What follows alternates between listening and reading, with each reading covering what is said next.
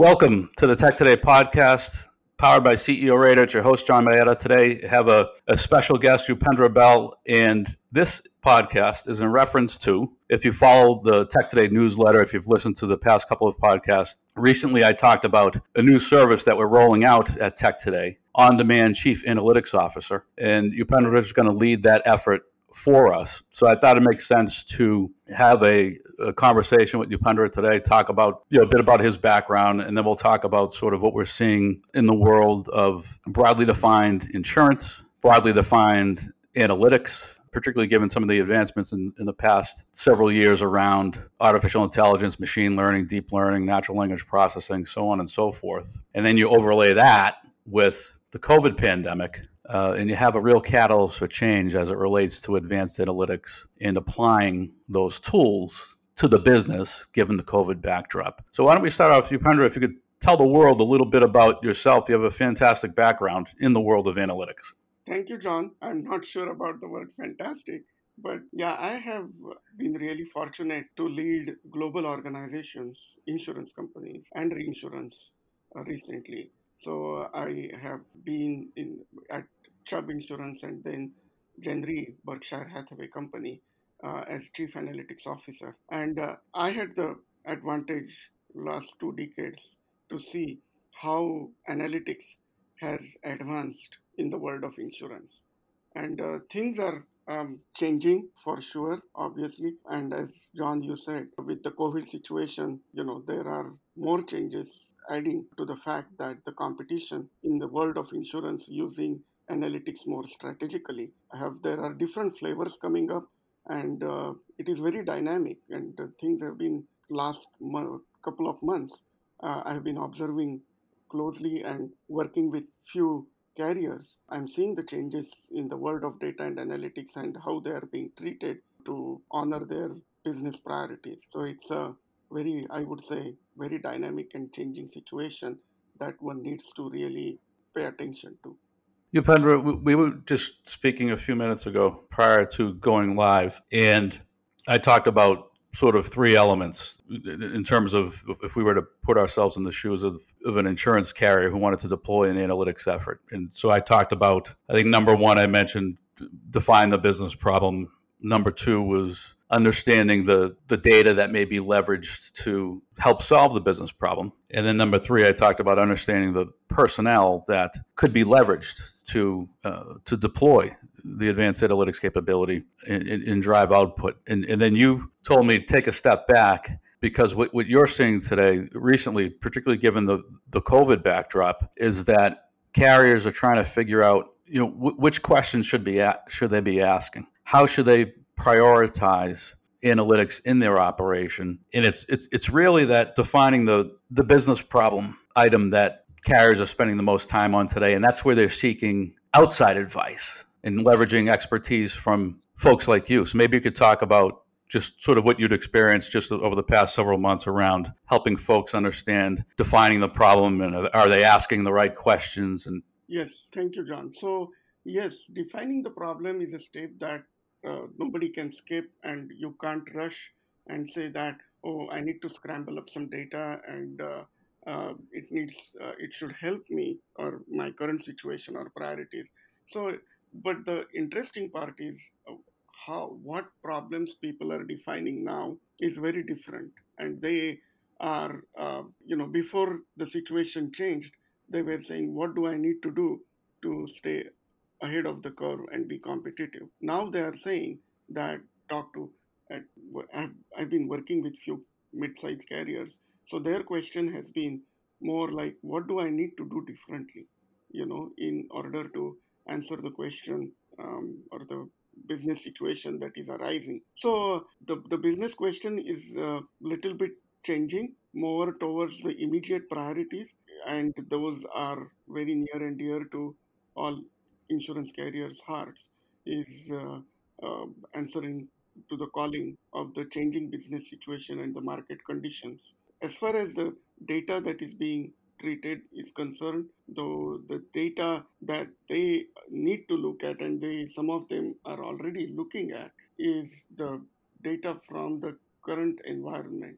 So The idea isn't to bring in the data, loads of data, and start looking into building bigger or fantastic models, but to say quickly run the what-if scenarios and be able to urgently address tactical actions based on the environment or the data environment. Interestingly, what you do, so that is like what data you get and how you answer the data or what you do with the data in order to answer the questions. The models that have been in place, obviously, one would think that all the models that have been used in order to predict based on the situation are not likely to work. The couple of carriers that I'm working with, we are taking a different stance. What we are thinking and saying that it is not to gain the insights. We cannot gain the insights from the model, so we should have a different model or we cannot use them.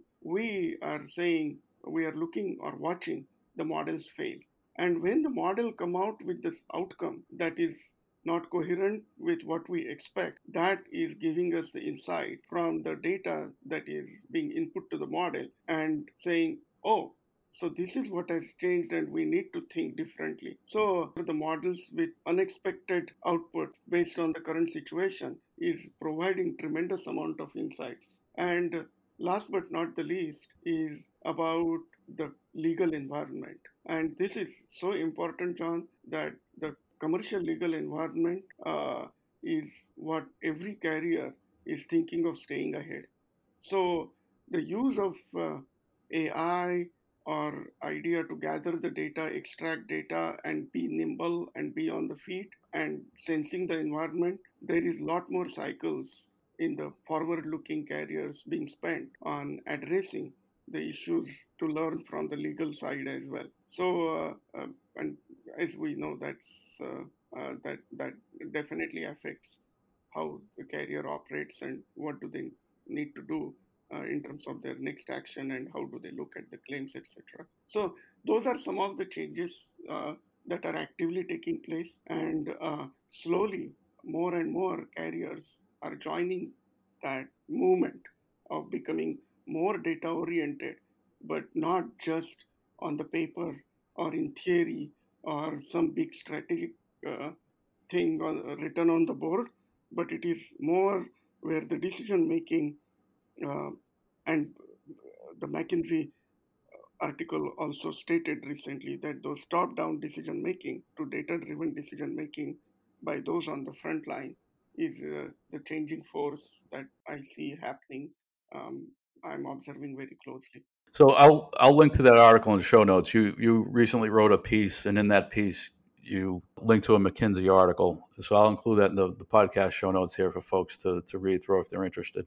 I guess, what's an operational change, Upendra? So if you think about, as you said, the carriers are migrating to more of a real-time analytics effort. And I think I referred to a moment ago as sort of situational flexibility based on sort of what's going on in the world. What does that mean for changes in the carrier's operation as they deploy an analytics effort? So in other words, if we're looking for insights out of real-time data, does that mean that machine learning and pattern recognition, for example, are becoming more important than maybe they were as components of an analytics effort a few years ago? So what are some of the changes from an operational standpoint as a result of this new paradigm and how the carriers are looking at the data? Oh, excellent question, John. So I think it is very interesting what I'm seeing, that people's comfort level with imperfect data is increasing. Because, obviously, whoever has ever worked in the world of insurance know that forget perfect data. Even good data is a myth. Good data exists in pockets. But we, from the analytics end, always used to spend tremendous time to get the data in order to get the things running in a way or build or apply the AI techniques so that we get the maximum leverage out of the data. Now, the operationally attitude is that I understand I need to be better or in the data quality and what we need to do, but I don't have the liberty to spend those cycles in getting data in a more refined shape. I rather would what I have put through my machinery to get or work with my vendors, advisors, or whoever to see what insights I can gather to move quickly. And obviously, we all know that, you don't want to make the wrong decisions or you don't want to rush towards it. But your line drawn in sand in terms of where do I look into the data being semi-perfect or semi-good in order to, rely from the analytics standpoint is changing because people understand they don't have liberty, and especially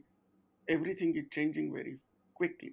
So, even if you see the commercial liability, workers' comp, some of the situations in the claims that are arising, it demands or warrants that quicker action. Secondly, John, you use the term real-time analytics. You know what that used to mean slightly different, where people used to think that they have quote-unquote models or advanced analytics mechanisms where the data comes in real time and the answers come out of the models. Now, it is not that thinking of the models, capable models or advanced models or AI algorithms run on the real-time data. The idea is that on the real-time data, or rather the data that I'm gathering quickly, is to connect the dots and come up with an action plan. So operationally, the focus has shifted from quote-unquote 2-year, 3-year down strategies to immediate actions, what I need to do. Because what I'm seeing last quarter, I want to make sure my next 2-3 quarters are going to do equally well. So the whole basis of looking at data and analytics is to be, I wouldn't say being reactionary, but little bit more proactive keeping the balance between being extremely strategic versus extremely reactionary. So somewhere the balance is becoming more and more to calling towards quicker actions to answer to the market condition. So in the investment world, we refer to this as high-frequency data. And as that high-frequency economic data comes in to the firm, you can be flexible in your analysis. You can use that data, leverage that data, such that any insights gleaned from the data can help you recalibrate your approach in terms of maybe short-term decision-making. And it sounds like you're seeing much of the same thing on the insurance side, where folks may be recalibrating their approach and becoming a bit more tactical than they were, let's say, pre-COVID. So, Upendra, it sounds like there's a greater sense of urgency today. Does that mean that there's more C-level attention within the carriers? So whether it be CFO, CEO, Chief Operational Officer, is there more senior level attention around advanced analytics today than a year ago? Yes, there is more attention, but I think there is a little bit of confusion too. So the attention is coming from the fact that, I see our competition doing it using AI or analytics to answer to the current situation. And are we doing it? Am I doing it? I think their concern at C-level, CEO, COO level is coming from that, are we employing, deploying our resources towards the immediate priorities? And because I see some of my competition and some other shops are doing it. And I think that is their attention. But the confusion is probably I need to do something about it, whether my VP of analytics or my chief actuary, I need to talk to them and reorient them. But how do I go about it? I don't know what to do. And they are really scrambling, looking for help or answers. And they are a bit confused about the best way to go about it. So that's the confusion part. And it is, John, it is really warranted. So I was talking about some of the business insurance examples. So recently I was talking to one of the P&C carriers, and what they are saying, we see the increase in number of compensable comp claims arising in occupations where there was a greater exposure to COVID, so which is likely. On the other hand, there are situations where they know that some workers, they may forego filing claims for certain injuries to maintain active employment because the situation is outside is so unstable. So there is a upward trend from the more occupations that are because many states are putting pressure to honor the claims, especially with the occupations where there is a greater exposure. So you see increase in frequency, whereas on the other hand, workers foregoing filing claims which they would have otherwise filed, because they say, oh, I don't want to get into trouble because I'm being looked unfavorably, I may lose my job. So there is a temporary downward pressure. But one of my lawyer friends told me that it's just temporary because the people who are letting those claims go, if you wait for 2 months, and within the state statute, they are coming back and the claim is going to come up.